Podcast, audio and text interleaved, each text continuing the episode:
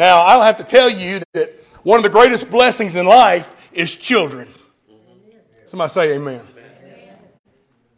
And as a result of one of the greatest blessings in life, perhaps the most devastating tragedy in life is the death of a child. I know some of you have experienced that in your own lives. I mean, we expect to lose our parents at some point in life. About half of us who are married will lose a spouse to death. But we assume that our kids will be around to mourn for us when we die. But I think you would agree that most any mom or dad would gladly give their own lives for the life of their child. And that's why Genesis chapter 22 is such an incredible Bible moving story. You see, today, in a true example of unbridled faith, Abraham does something that is nearly impossible for anybody here to even consider. We struggle with the very idea of what we're going to read about today. I mean, how would you respond to a request from God to sacrifice your child?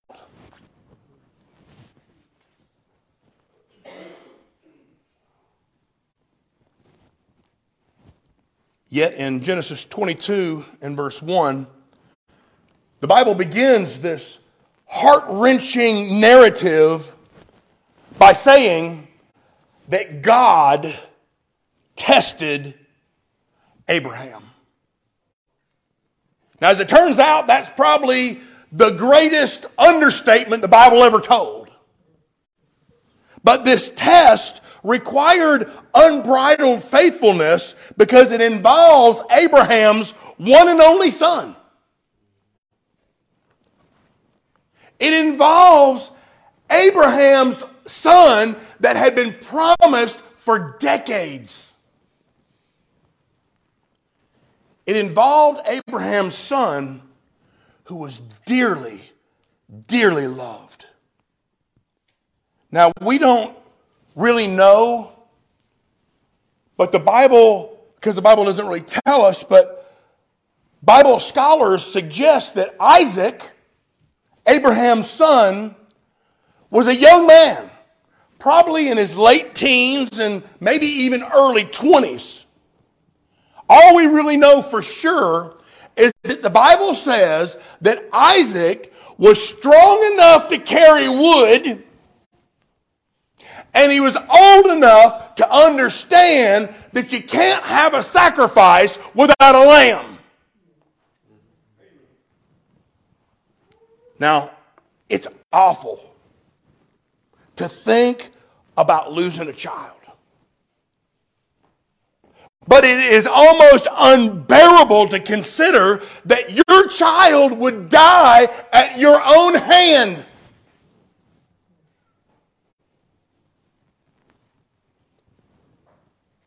But this incredible narrative about Abraham's life reveal, reveals to us three realities that I believe we can and should apply to our lives as believers today. The first reality about Abraham's life in this Genesis chapter 22 is the fact that genuine faith will be tested. Listen to what the Bible says in Genesis 22, beginning in verse 1. Now it came to pass, how many of you know that a test will come, but it will come to pass? It came to pass that after these things that God tested Abraham and said to him, Abraham. And he said, Here I am. And then God said, Take now your son, your only son Isaac, whom you love, and go to the land of Moriah and offer him there as a burnt offering on one of the mountains of which I will tell you. Now, if you're reading from the King James Version, that verse 1 says that God tempted Abraham.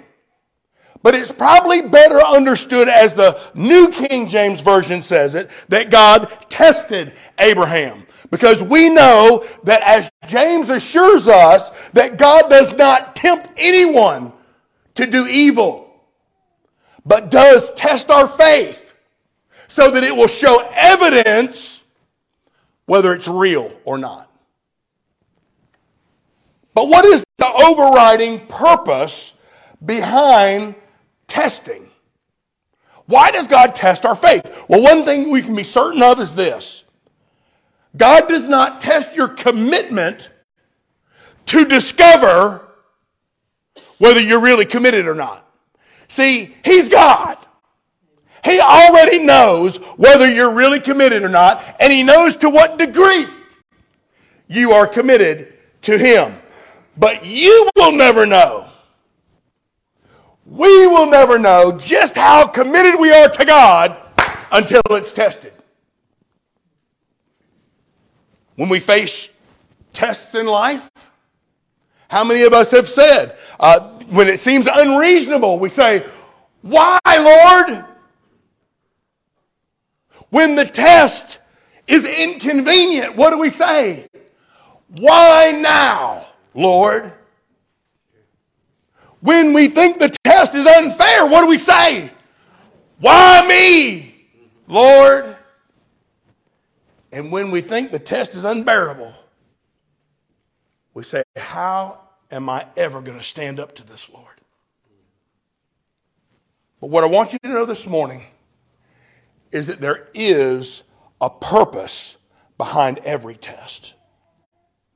You see, God does nothing without purpose. Everything God does in your life involves a purpose. And that purpose is usually one of three things. God is either trying to reveal his faithfulness to you, or he's trying to teach you a new truth, or perhaps he's wanting you to grow. He wants you to move forward in your faith, and therefore He will test it to drive you forward in your faith. But one thing's for sure there's a purpose behind the testing. But there's also a promise concerning the testing of God. Now, for believers, uh, the promise is twofold concerning testing. The first promise is God controls the testing.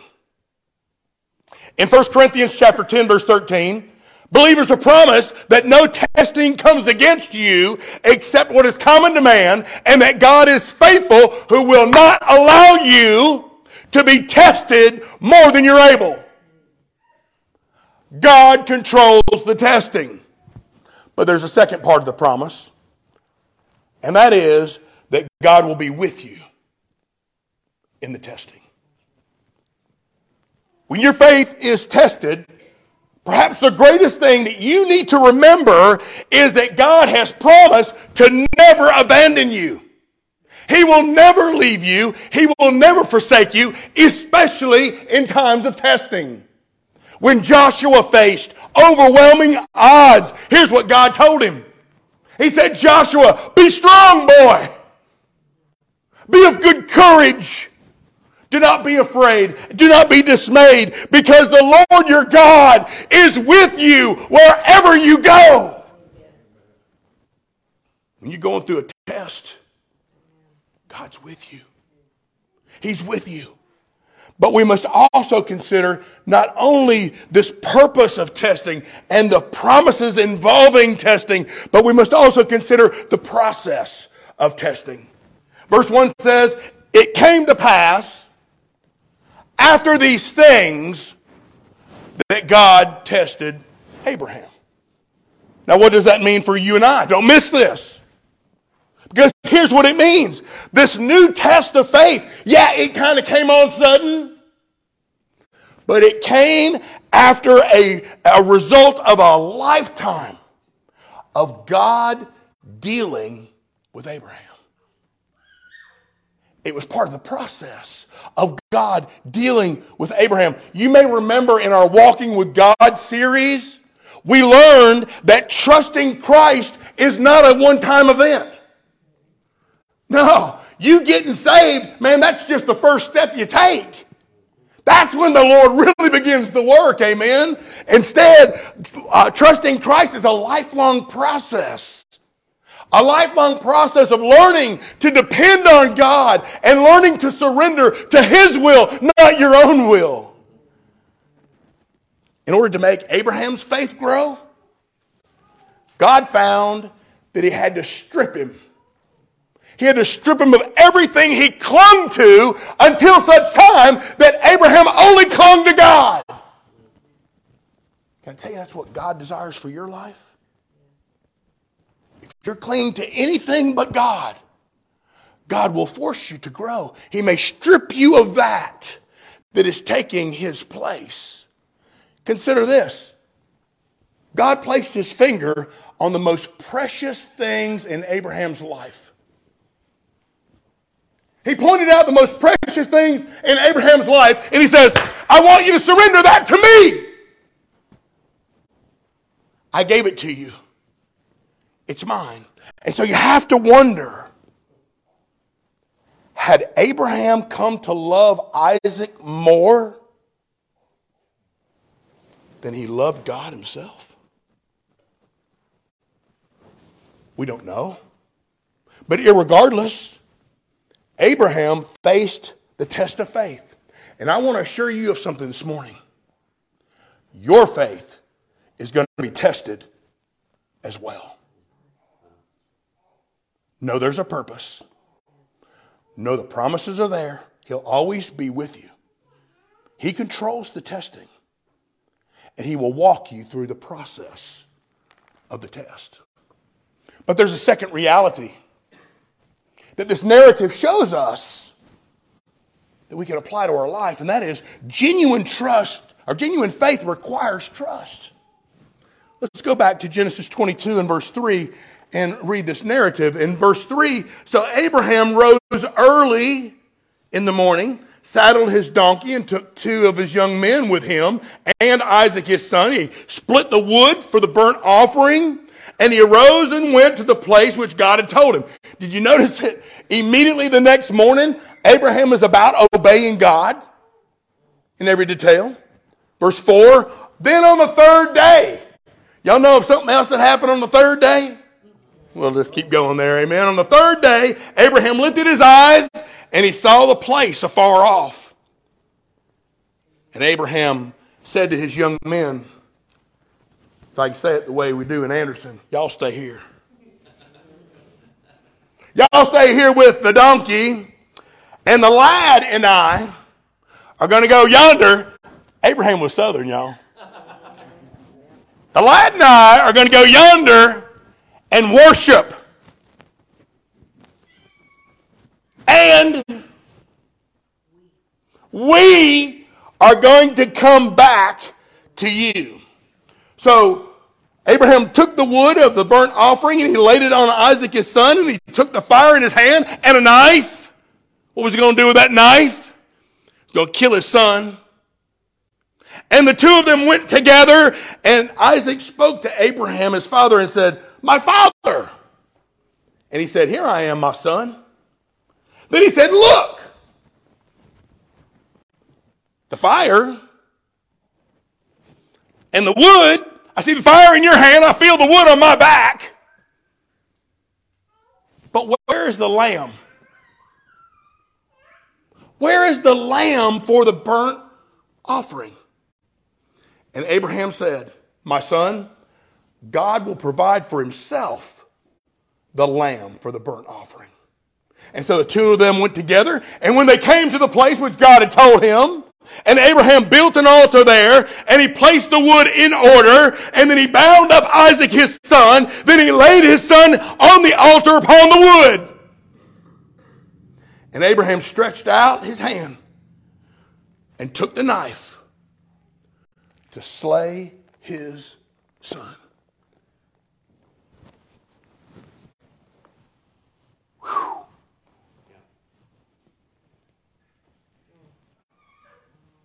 Abraham wakes up early in the next morning and he took Isaac and some of his servants on this heartbreaking three day journey to a place called Mount Moriah. You need to remember that name Mount Moriah.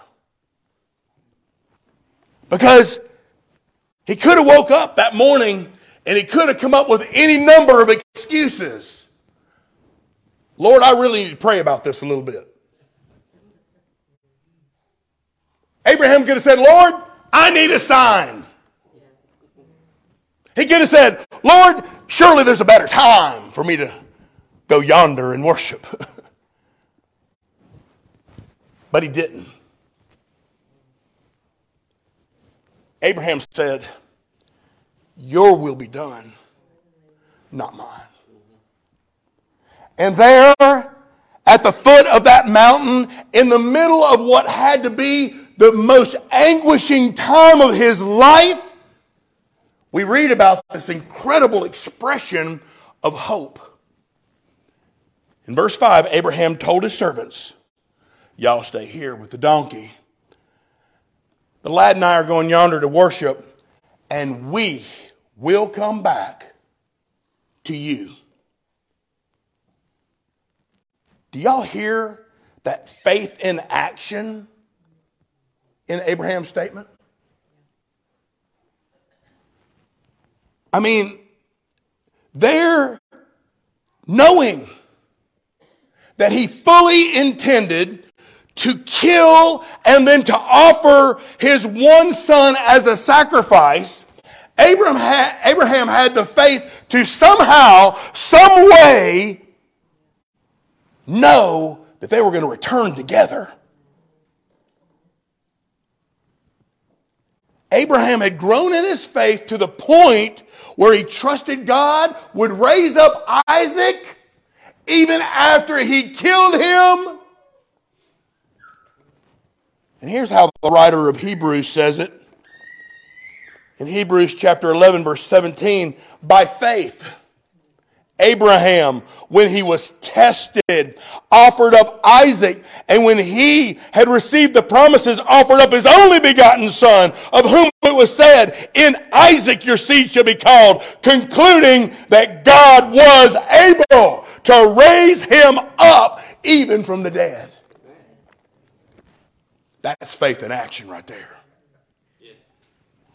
So Abraham and Isaac, they proceed up Mount Moriah. And on their way, Isaac asks a question that surely broke the heart of his father. Daddy, I see you holding that fire. Daddy, I feel the burden of this wood on my back. But where is the lamb? To be sacrificed.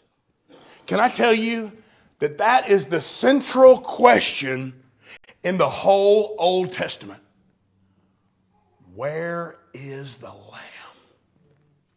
Where is the lamb? And Abraham says, My son, God will provide for himself a lamb. As we approach Easter, friend, you need to know that we celebrate the fact that God provided for himself a lamb for you and for me. See, thousands of years after Abraham, this narrative, thousands of years later, John the Baptist would point his finger at Jesus and he would declare, Behold the Lamb that takes away the sin of the world. See, Jesus died on the cross and became that once and for all sacrifice for you and for me. He became the Lamb of God. So after about three days, They arrive at Mount Moriah. Abraham builds an altar on top of the mountain. He arranges the wood, and then he binds up his 20 year old and he lays him on the altar. And then Abraham took a knife, he raised his arm with the full intention of plunging that knife into the body of his son.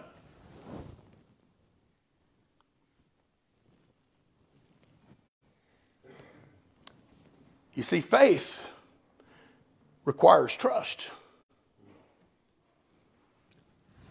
And trust requires action. But not only will your faith be tested, your trust in God will be required. And in doing so, you can be assured of the third reality of genuine faith. And that is that genuine faith will always, somebody say always, always triumph. If you'll go back to Genesis 22 and verse 11. As Abraham stretched out his hand and took the knife to slay his son, but the angel of the Lord called to him from heaven and said, Abraham, Abraham. And so he said, Here I am. And the angel said, Do not lay your hand on the lad or do anything to him, for now I know now I know. His faith had been tested, and God says, Now I know that you fear God, since you have not withheld your son, your only son, from me. Verse 13 Abraham lifted his eyes, and he looked there behind him was a ram caught in the thicket by its horns. And so Abraham went, took the ram, offered it up for a burnt offering, listen, instead of his son. And Abraham called the name of that place, the Lord will provide, as it is said to this day, in the mount of the Lord, it will be provided.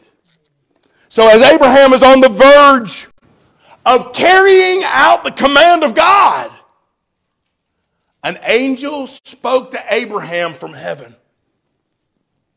And God halted Abraham's sacrifice of Isaac.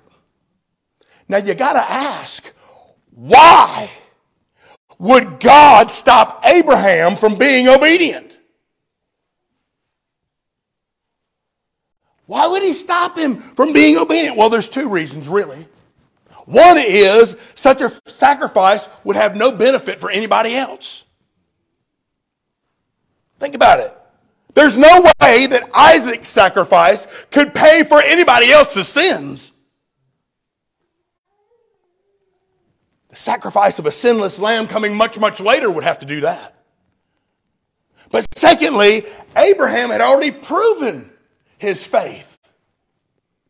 He'd not withheld his son, his only son, from God. In verse 14, Abraham called the name of that place, the Lord will provide. Literally, that's Jehovah Jireh. Jehovah Jireh, for the Lord, He is the provider. And then if you look in verse 15, we'll see the incredible triumphant conclusion to the story. Then the angel of the Lord called to Abraham a second time out of heaven. And he said, By myself I have sworn, says the Lord, because you have done this thing and have not withheld your son from me, your only son, blessing, I will bless you, and multiplying, I will multiply your descendants as the stars of the heaven and as the sand which is on the seashore, and your descendants shall possess the gate of their enemies. And in your seed, in your generations, all the nations of the earth shall be blessed because you have obeyed my voice. That, friend, is the triumph. We are the beneficiaries of Abraham's triumph of faith. Because as you know, Jesus was a direct descendant from Abraham. So, in those little verses from 15 to 19, we see two incredible mountaintop moments in Abraham's life. The first moment that had to be incredibly triumphant was when Abraham looked over his shoulder and he saw that ram in the thicket. Praise God, he saw that ram in the thicket. But the second mountaintop moment was when Abraham heard God's words of praise because of his obedience and his willingness not to withhold even his son from God. Can you imagine the overwhelming joy that welled up in Abraham's heart? Can I tell you that we too can expect the praise of God when we live by faith? If you're living by faith, just brace yourself for it. You getting ready to hear the words of praise straight from the mouth of God. But let's don't leave this story without hearing the picture behind the picture. Because there's more to this story than just the narrative that we read in the Old Testament. Now, God obviously wanted to use this incredible test of faith as a picture of what he himself would do with his own son, Jesus. You see, it wasn't just a quinky dink. Amen. Y'all know what a quinky dink is, don't you? It wasn't just a coincidence that Abraham was directed by God to go to Mount Moriah for this test of faith. We learn in Second Chronicles chapter 3 that Mount Moriah was where the temple stood. Mount Moriah is where the worship of God occurred. But we also learn that the city of Jerusalem, Zion, the city of God, was on top of Mount Moriah. We also know that the cross of Jesus Christ was erected on the top of Mount Moriah. So let me get this right. This place where Abraham was told to sacrifice his one and only son, Isaac, is the same place where God sacrificed his one and only son for you and me. This place where God would provide a ram as a substitute for Abraham's son is the same place where God provided a substitute, Jesus, for me? Let me get this right. This mountain where Isaac carried up wood for the sacrifice is the same mountain that Jesus would carry up a wooden cross for the ultimate sacrifice? The picture behind the picture. But there's something else you've got to ask yourself.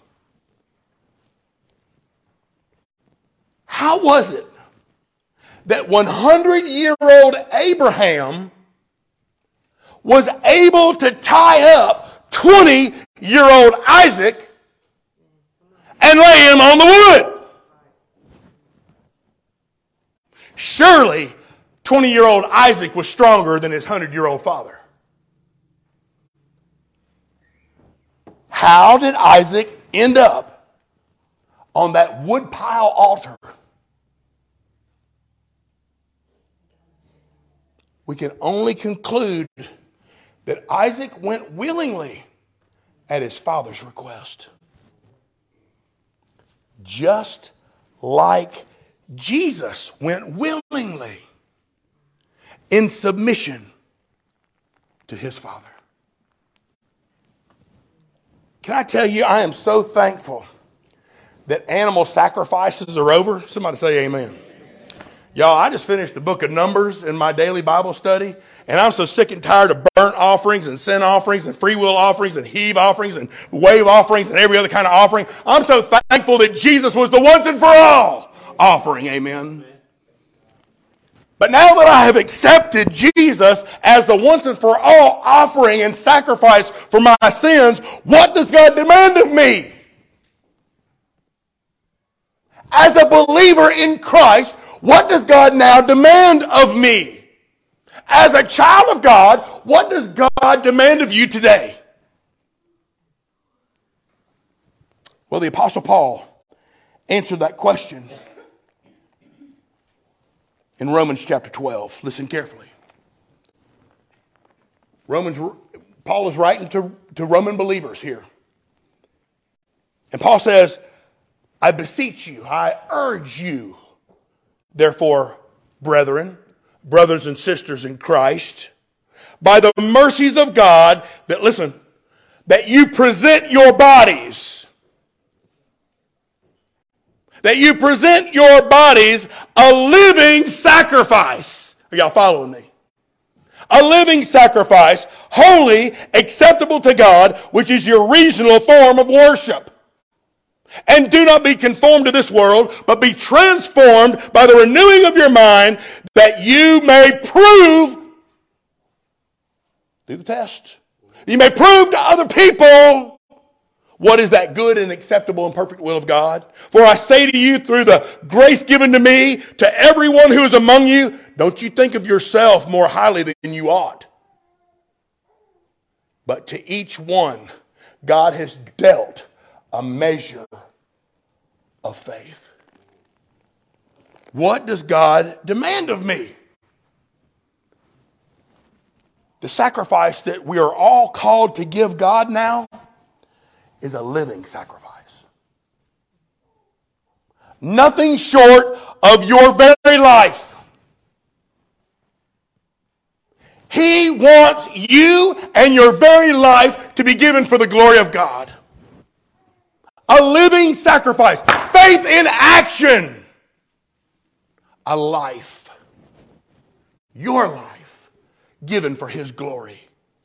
You see, friend, because of our sinful nature, we didn't have a single thing to offer to our holy God. Because of our sinful nature, every one of us needed a sacrifice that God would accept. So for us today, God's sinless Son Jesus is the only sacrifice that's been offered. He's the only one. And He's the only sacrifice that will be accepted by God. Friend, do you understand that Jesus Christ is the only sacrifice that God will accept on your behalf? He's the only one. Do you understand that trusting in the sacrifice of Christ is the only way that you have any hope of heaven? It's only trusting in the sacrifice of Christ. If you believe it, if you trust, well, what about your family? What about your children? What about your neighbors? What about your friends? Do they believe? You see, faith will always triumph as long as it's put into action. Abraham's faith was tested, and he trusted God, and he put his faith into action. So here we are, once again at the conclusion of another worship service. We're here again at decision time. In other words, what are you going to do with what you've heard this morning? What are you going to do? God offers you the opportunity to accept Jesus as the only sacrifice for your sins. The only one. And he also offers you the blessing of receiving a gift the gift of eternal life in heaven through Christ Jesus. The Bible says, Behold, today is the day of salvation. If I could expand on that, behold, today is the day of recommitment. The day you put your faith into action. Behold, today is the day where you worship God with your very life. Behold, today is the day where you join with like minded believers so that you can advance the cause of Christ. What are you going to do? with what you've heard? Is your faith genuine? Has it been tested? Does it trust God? Are you seeing glimpses of the triumph? That's God's prayer for you as you walk with Him as a living sacrifice. And that's my prayer for you this morning. If there's a decision that needs to be made today, today is the day of salvation. Let me pray for you. Father in heaven, we rejoice at your word. The good parts, the bad parts, the difficult to understand parts. And Lord, we pray in the mighty name of Jesus, our Savior, the sacrifice, the only acceptable sacrifice, really the only sacrifice that was offered that could do anything about my sin. Lord, I pray today if there is one who has not put their faith in the sacrifice of Christ for eternal life, Father, they would realize that today is the day.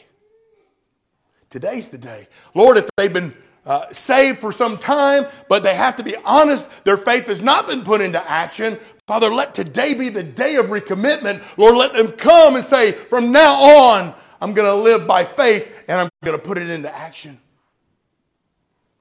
Father, there's people here that have not been worshiping you with their very lives. Lord, let today be their day.